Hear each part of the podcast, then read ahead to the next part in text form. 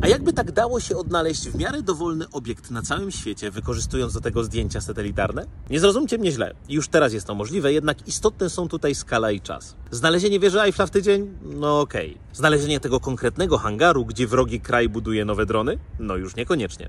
Jednak co to dla sztucznej inteligencji? Przed nami rozwiązanie, które da sobie z tym radę rzekomo w ciągu jednego dnia. Firma Synthetic stworzyła narzędzie o nazwie Rapid Automatic Image Categorization, w skrócie RAIC, które wykorzystuje zaawansowaną sztuczną inteligencję i ogromny zbiór zdjęć satelitów, aby odnaleźć na nich dowolny obiekt. To właśnie dzięki tej technologii CEO Synthetica, Corey Jaskolski, był w stanie w ciągu kilku dni znaleźć skąd wziął się chiński balon meteorologiczny, o którym w ostatnim czasie było dość głośno w mediach. Co ciekawe, RAIC do działania wymaga jedynie jednego ręcznie wykonanego rysunku, co znacznie ogranicza fazę uczenia. Narzędzie ciągle doucza się na nowych obrazach satelitarnych, dzięki czemu potrafi rozpoznać rzadkie i nietypowe obiekty. To co, czego dziś szukamy?